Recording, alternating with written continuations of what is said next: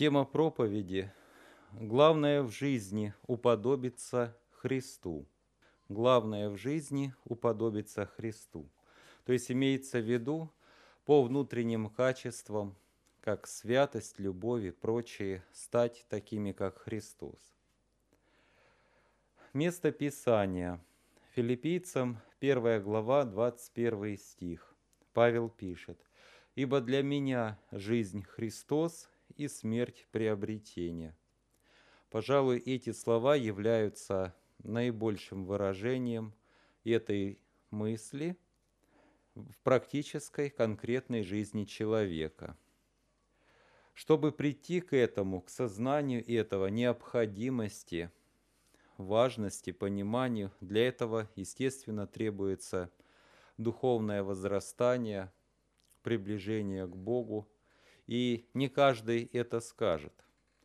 Почему? Да потому что очень многие люди часто в отношении Бога, в отношении вечности идут не дальше той мысли, как бы просто не погибнуть, унаследовать жизнь вечную. И то, что человек не идет в погибель, в общем-то для них это и является конечным желанием. Но мы должны понимать, что Бог спасает не только ради того, чтобы просто спаслись. Все, что существует, оно имеет свои цели – Например, пшеницу выращивают не только для того, чтобы потом опять ее посадить и чтобы опять потом выросла пшеница. Да, часть зерен идет на эту цель, потому что должно быть ее производство, но смысл ее в том заключается, чтобы люди делали хлеб, хлебобулочные изделия, и таким путем, питая тела людей, люди могли бы жить. Детей заводят не только ради того, чтобы они были, и чтобы потом у них родились дети и так далее.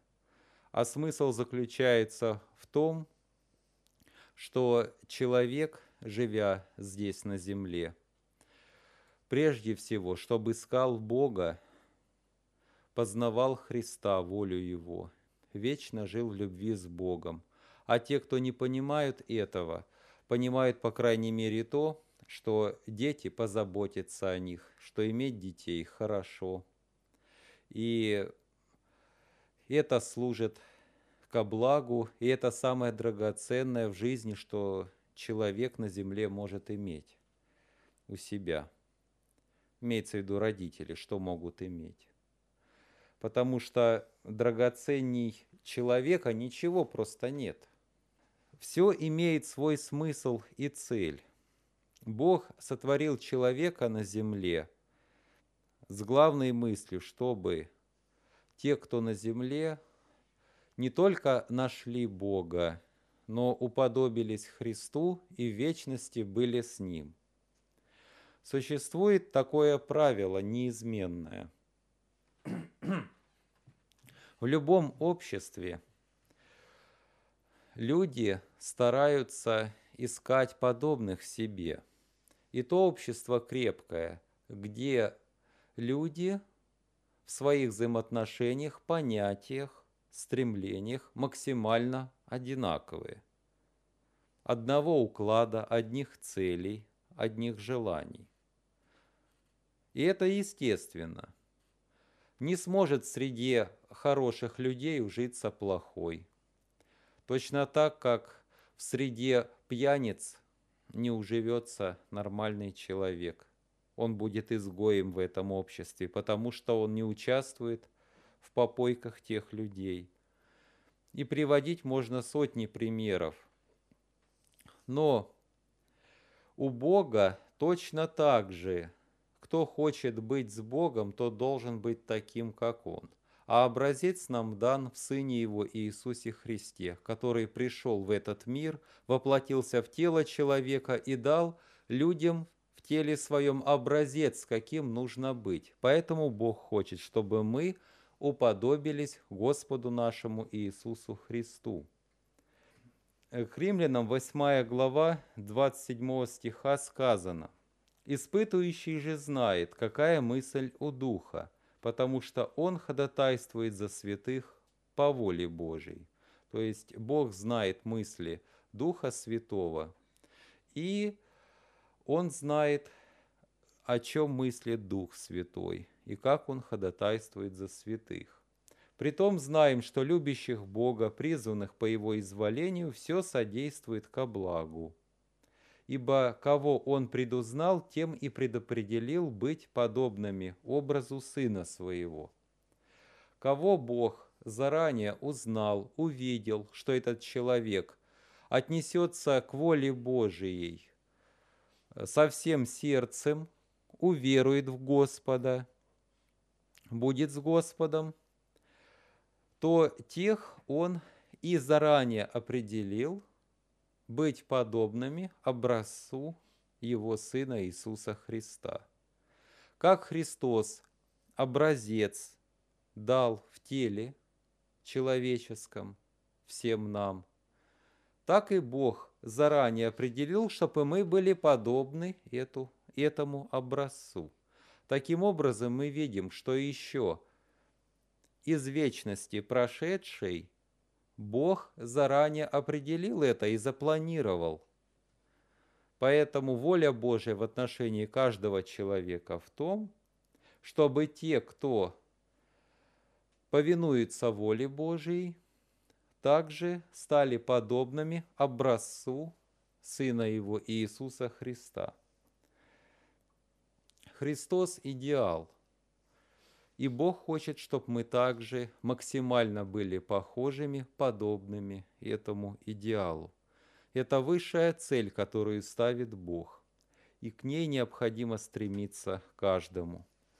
Самому по себе человеку невозможно этого достичь. Разве не так? Именно так. Но суть вся в том, что Бог дает Духа Святого в нас. И Дух Святой дает сил достигать этого. Бог дает сил. В этом и секрет успеха. И Христос должен не только в телах наших преображаться, в душах, в сердцах, но и возвеличиваться. Филиппийцам 1.20 написано, Павел пишет, «Возвеличится Христос в теле моем, жизнью ли то или смертью? Живем ли, умираем, всегда Господни». Образом жизни должен возвеличиваться Христос, а не унижаться. И также смерть христианина не исключение. Она также должна возвеличивать Господа, независимо от того, по возрасту умираешь или еще по каким-либо обстоятельствам. Да и мы знаем по Писанию, что смерть для христианина не является чем-то трагическим и безысходным, как люди мира этого воспринимают, потому что они относятся к жизни серьезно только той, которая в теле, здесь на земле. А то, что они будут вечно жить, и что фактически они еще и не жили, в общем-то, они этого не понимают и не воспринимают. Христиане же знают, что жизнь внутреннего человека не заканчивается со смертью тела. И жизнь любого человека, независимо от того, верующий или неверующий, Бог сотворил человека вечным. Плоть, которую мы сейчас имеем, она либо умрет, либо, не вкусив смерти, если мы удостоимся попасть Господу на небеса, то изменится и станет подобной Христу.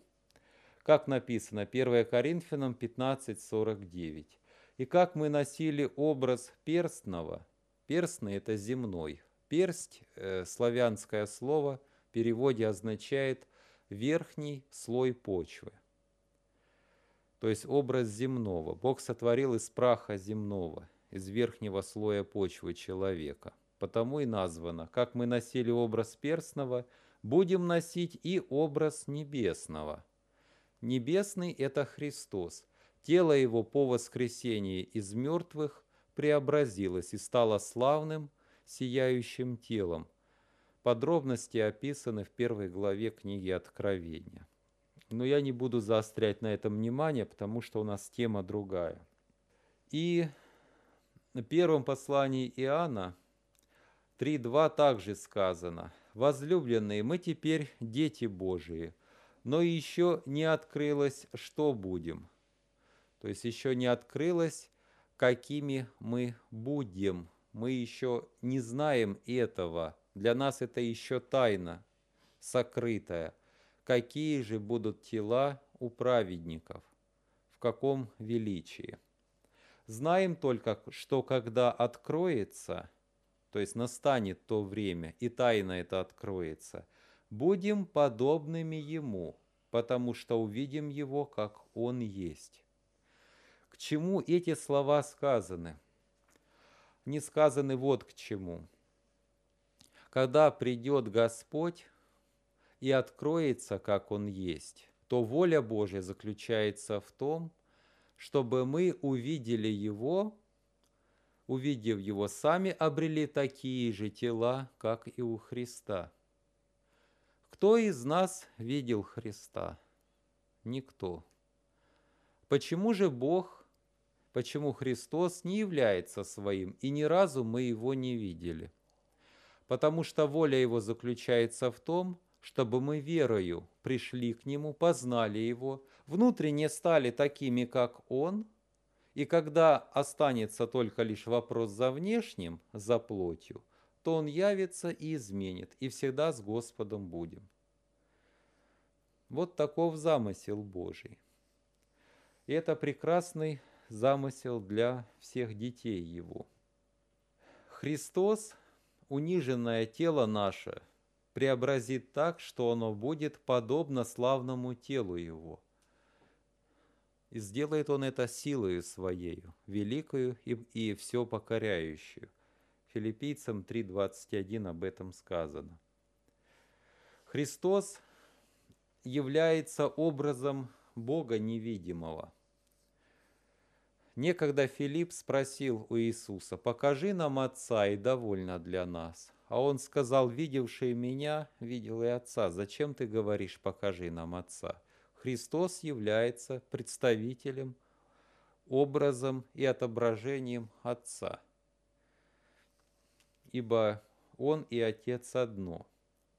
Им все создано, что на небесах, что на земле, все видимое, то есть физический мир, и невидимое, духовный мир – все им стоит и существует, поэтому Иисус Христос, что говорит, то и исполняет, и ничто не может перебить слов Его. И нет никакой силы, никакого могущества, которое бы могло помешать Его замыслу и разрушить его.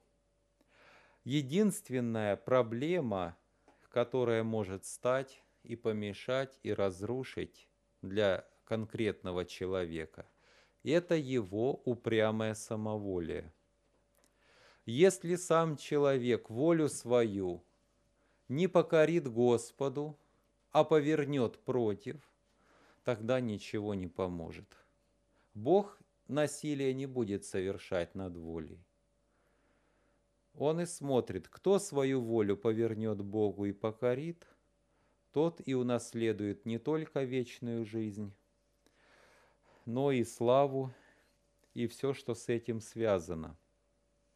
Христиане в жизни своей должны, взирая на Господа, э, сами становиться максимально похожими на Него, максимально становиться внутренне небесными и уходить от всего того, что земное, временное, греховное и пустое.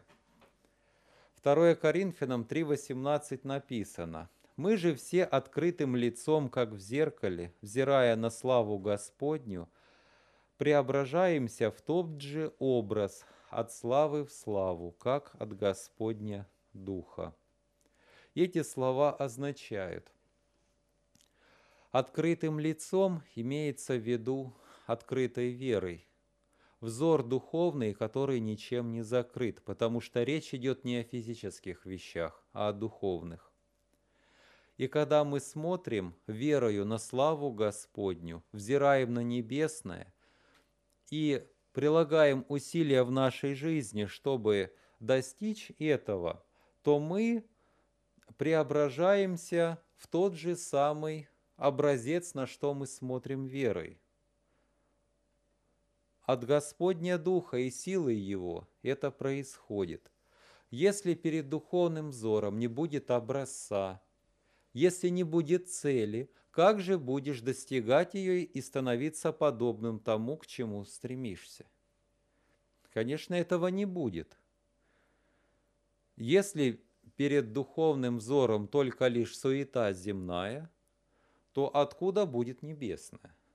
Его просто не будет. Поэтому и говорится о том, чтобы мы с открытым лицом, как в зеркало смотришь, видишь все ясно, так и на небеса, и преображаться в тот же образец. Тогда действительно будет очень много толку в достижении подобия Иисусу Христу.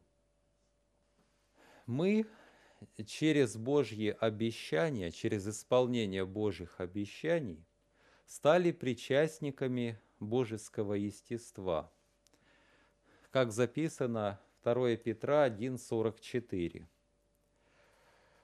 Великие и драгоценные обетования, через них вы соделались причастниками божеского естества, удалившись от господствующего в мире растления похотью. Что царит сейчас духовно в этом мире? Разложение, растление. Чем дальше, тем народ становится растленнее, низменнее, более бесстыжим и прочее. И это явно заметно. Те вещи, которые считались в обществе недопустимыми 3-5 лет назад, сейчас практикуются вовсю. А если тех людей, которые жили 20 лет назад, перенести в наше время, они были бы в ужасе. Очень сильно поставлена индустрия растления человека. И ведется самая настоящая духовная война по разложению людей. И они не противятся этому и становятся низменнее потому что сатане нужно, чтобы людей растлением привести к погибели. Ибо враг ходит для того, чтобы погубить. Его главная цель – губить. А главная цель Христа – спасать. Смотрите, совершенно противоположные цели. Так вот, удалившись от этого растления похотью, будем держаться божеского естества. Божеское естество – это натура, природа Божия, природа Христова. И с ней нужно все более и более сливаться и становиться одним. Как еще сказано к римлянам 12.2. «Не сообразуйтесь с веком сим», то есть не становитесь духовно одним с этим греховным миром но преобразуйтесь обновлением ума вашего. Но старайтесь, чтобы духовно ваш ум, мышление обновлялось и становилось все более духовным, чтобы вам познавать, что есть воля Божия, благая, угодная и совершенная. Чем больше будешь познавать волю Божию, тем больше будешь становиться подобным Христу. Это конкретный прямой путь к тому. Мы должны внутренне уподобиться Христу. Как это происходит? Прежде всего, для этого необходимо вникать в Писание. И не просто читать, а с этой целью читать. Видеть, каким был Христос, как Он себя выражал, как Он учил, как поступал – чем он руководствовался, каким он был. И это нужно впитывать и подражать этому. Иисус Христос хочет, чтобы Его свойства были в нас. Наибольшее свойство – это любовь Его. Филиппийцам 1.8 написано, Павел говорит, «Бог свидетель, я люблю всех вас любовью Иисуса Христа». Есть разница между человеческой любовью и Божьей любовью. Как Христос любит нас. Он себя не пощадил, Он душу свою положил, в муках великих принял все наказание за нас и искупил нас для Бога. Вот какая любовь. Его никто не заставлял на это. Он добровольно принял наказание наше на себя, чтобы спасти нас. Поэтому всякий человек, который знает о том, что Христос сделал для него, и пренебрежет этим спасением, этой возможностью, дверью, в которую можно спастись, не будет иметь никакого оправдания в день суда потому что Бог дал ему такую великую возможность, а он ею пренебрег по каким-либо причинам. Но главная причина – это самоволие. Куда человек волю свою направит, таким он и будет. И чтобы научиться любви Христовой или чему-либо другому, самое первое, что нужно – научиться подчинять свою волю – Богу, как Христос это делал в совершенстве.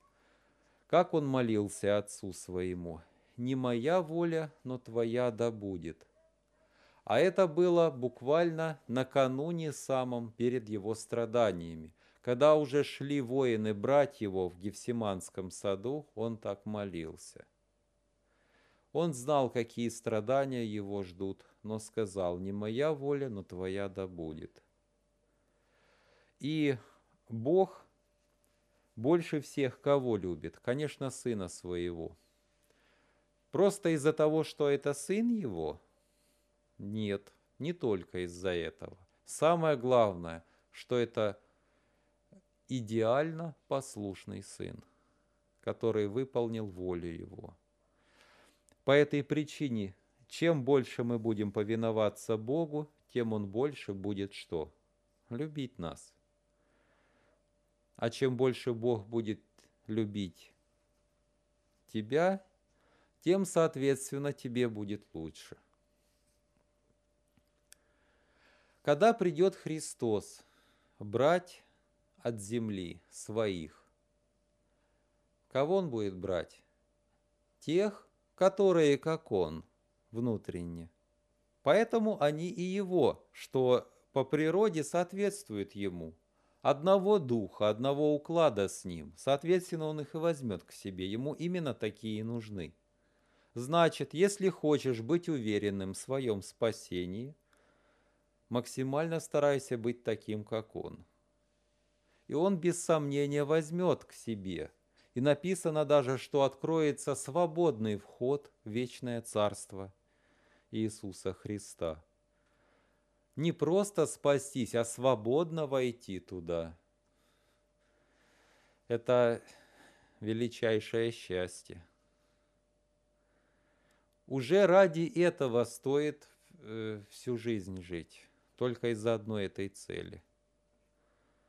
Потому что за этим стоит уже все, вся вечность стоит в великом благословении, которое даже невозможно и представить земному человеку для того, чтобы уподобляться Христовым качествам, нужно пребывать во Христе. А чтобы пребывать в нем, нужно войти в него. А как же войти во Христа? Верою, с раскаянием. Это я говорю о том, когда человек никогда еще не был во Христе. И, крестившись э, с верою, с раскаянным сердцем соединиться со Христом, подобием смерти и воскресения, когда погружает человека в воду, подобием смерти, а поднимают подобием воскресения. Вот так происходит это соединение. Если христианин духовно упал или отступил от Бога, то опять-таки с верою и раскаянием, с молитвою о восстановлении, о прощении он приходит к Богу, и Бог его восстанавливает. Так это происходит. И нужно постоянно пребывать во Христе, быть в Нем. 1 Иоанна 2.6 сказано, «Кто говорит, что пребывает в Нем, тот должен поступать так, как Он поступал» следовать его образцу, следовать его примеру постоянно необходимо. Или 1 Петра 2.21. Вы к тому призваны, чтобы, потому что и Христос пострадал за нас, оставив нам пример, дабы мы шли по следам Его.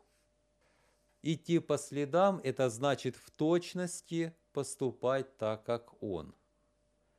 Когда человек идет по следу, он хоть сколько-нибудь уклоняется в сторону? Нет. Поэтому необходимо Слово Божие не искажать и исполнять в точности.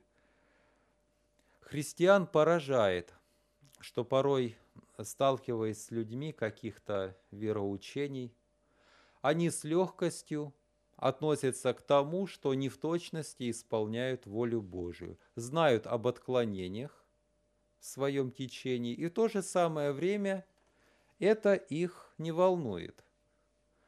Ну а какой тогда смысл следовать, пытаться за Богом, если не исполнять волю Его? Написано идти по следам Его. Это значит абсолютно точно. Можно ли к этому стиху сделать дописку? Иногда не по следам его. Это будет грубой ересью, не так ли? Однако практиковать это не бояться.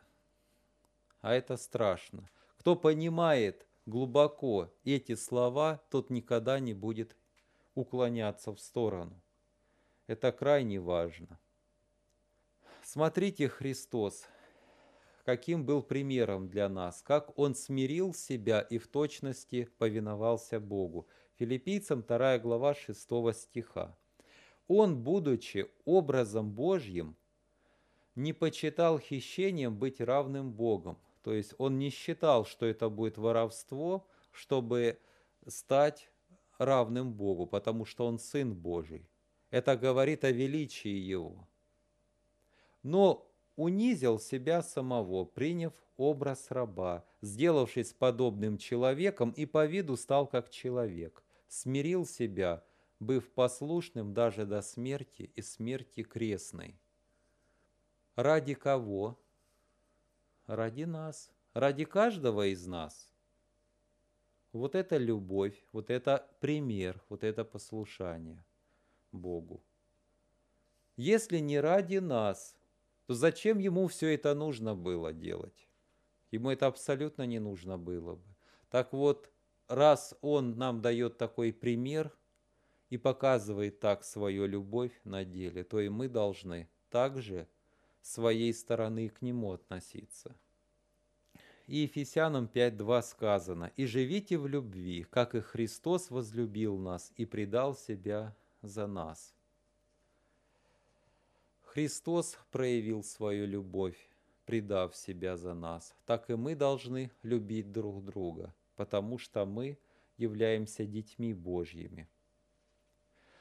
Некогда Иисус Христос – дал пример смирения для того, чтобы потом христиане не имели проблему с грехами какими-нибудь, чтобы христиане друг с другом не имели плохих отношений. А основа неправильных взаимоотношений заключается в том, когда один человек пренебрегает другим. Не так ли? Это будет основой. Если ты не будешь другим пренебрегать, то не будет проблем явных таких. Так вот, Христос показал такой пример от Иоанна 13:14. Когда он умыл ноги ученикам, он сказал, «Если я, Господь и Учитель, умыл ноги вам, то и вы должны умывать ноги друг другу, ибо я дал вам пример, чтобы и вы делали то же, что я сделал вам». Что, имеется в виду, чтобы мы приходили и друг другу ноги мыли? Нет. Имеется в виду, чтобы мы любовью служили друг другу, когда видим нужду друг друга. Есть люди, которые буквально понимают эти слова и, собираясь в большом количестве, начинают с тазиками мыть ноги друг другу. Это неразумие. Почему тогда Христос омыл ноги ученикам? В то время ходили в сандалях, без носок, носков тогда вообще не было. Асфальта тоже не было, дороги были пыльные. Когда человек приходил с дороги, то обычно рабы, если это дома были состоятельные, мыли ноги гостям. Но так как они собрались вместе, а социальный уровень был низкий, и рабов слух не держали, то Христос видя превозношение учеников друг над другом, показал пример смирения и омыл ноги им. Смирил себя и сказал, «Если я, будучи вашим Господом и Учителем, сделал это вам, то и вы должны служить друг другу, когда видите нужду друг друга». Или как к римлянам 12 главе написано, «В почтительности друг друга предупреждаете». Если перевести это на современный русский язык, то это означает «в оказании чести друг друга опережайте». Не жди, пока другой начнет тебя хвалить или почесть тебе оказывать. Ты своей стороны послужи ему, и пусть будет честь ближнему твоему. И тогда это будет по Христу, это будет пример – действительно любви и смирения. И таким образом Христос в нас будет проявляться, и мы будем подобными Ему. Очень важно быть святыми, не оскверненными грехом. Христос некогда сказал э, блуднице, которую Он простил – иди и впредь не греши. Если ты находишься во грехах, то самое первое, что нужно, перестать делать грех. И для того, чтобы пребывать в святости, для этого нужно, чтобы тело было мертво для греха, а дух жив для праведности. И это происходит когда? Павел говорит к римлянам 8.10. «Если Христос в вас, тогда тело мертво для греха, а дух жив для праведности». Христос Духом Святым, живя в христианине, дает силы умерщвлять греховные проявления, а духовным положительным качеством возрастать. Бывает такое, что люди – не могут прийти к спасению, ко Христу, потому что они замечают, что сами по себе они мало способны на то, чтобы угодить Богу. Сил просто нет на это. Так вот, сила это дается верою. И когда человек соединяется со Христом и принимает Духа Святого в себя, вовнутрь, тогда по вере Бог дает сил побеждать все это. Более того, родив свыше, Господь дает новое состояние и способности побеждать нечистоту и быть угодными Богу. В этом заключается секрет исполнения воли Божьей. Секрет святости. Сила святости в том, когда тело мертво для греха, а дух жив для праведности. А это происходит тогда, когда Христос внутри дает силу. Это все взаимосвязанные вещи. Счастлив тот человек, кто это понимает и притворяет своей жизни. Мы еще должны понимать, что если мы подобны Христу, то мы будем едины с братьями и сестрами по вере, которые также стремятся к уподоблению Христу. Мы не будем стремиться к разделениям, но к единству. Павел некогда коринфянам задал вопрос. 1 Коринфянам 1.13. «Разве разделился Христос? Разве Павел распялся за вас? Или во имя Павла вы крестились?» Когда обнаружил Павел, что в Коринфе начали появляться деноминационные названия. Я Павлов, я Аполосов, а сейчас этот список постоянно пополняется. И у меня есть список всевозможных этих названий, которые, если на бумаге распечатать, то займет несколько десятков листов просто из названий. Но, правда, там э, не только христианские, но и вообще все течения и направления всего мира, и языческие в том числе, и прочие. Но что интересно, в этом списке большую часть занимают именно христианские названия, если так можно назвать. Действительно, сатана поработал над тем, чтобы сеять как пшеницу, чтобы была неразбериха и разделение. Так вот, кто Христов, тот будет стремиться не к разделению тела Христа, а тело Христа – это церковь его, но к единству. И что служит единству, к тому он будет направляться и стремиться. А это означает, что церковь должна быть церковью Христовой, ибо она принадлежит Христу, а не Лютеру, ни еще кому-нибудь, когда называют лютеранской и так далее церкви. Что верующие в отдельности должны быть христианами, ибо мы не крестились ни в католицизм, ни в православие, ни во что-нибудь другое, а крестились во Христа – мы должны стремиться быть едиными сердцами. Название – это не все, это лишь часть исполнения воли Божьей. Самое главное, чтобы мы внутренне должны быть подобными Христу, иметь Его любовь, Его терпение, кротость, подражать Ему во всем, иметь Его мудрость, познавать волю Божию, вникать, напитываться этим.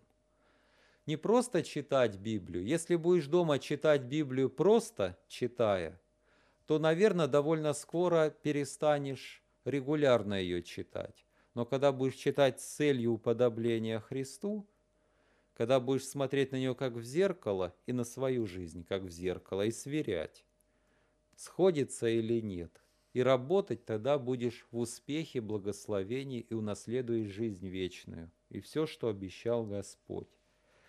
Итак, да благословит нас Господь помнить, что главное в жизни – это уподобление Христу. И блажены будут те, кто достигнут этого. И мы будем на небесах с Господом. А земная жизнь – это в теле – не для того, чтобы мы были рабами забот наших, а для того, чтобы, живя в теле, научились э, вечным законам, вечным принципам, подготовились к вечности, пока есть время благоприятное. Кто ищет Царство Божие прежде всего, Господь обещал и в земном не оставить и помочь. И это действительно так, потому что земные дела Э, эффект земных дел не в том, как долго этим занимаешься, а насколько успешно они идут. От этого занимает, это все зависит. Человек может очень много работать, но в итоге окажется это бесплодным и пустым делом. Но если у него будет успешно идти дело, тогда будет результат. А успех и благословение дает Бог когда все делается правильно. Итак, пусть эти слова принесут нам вечную настоящую пользу и в этой жизни, и в вечности. Во славу Божию. Аминь.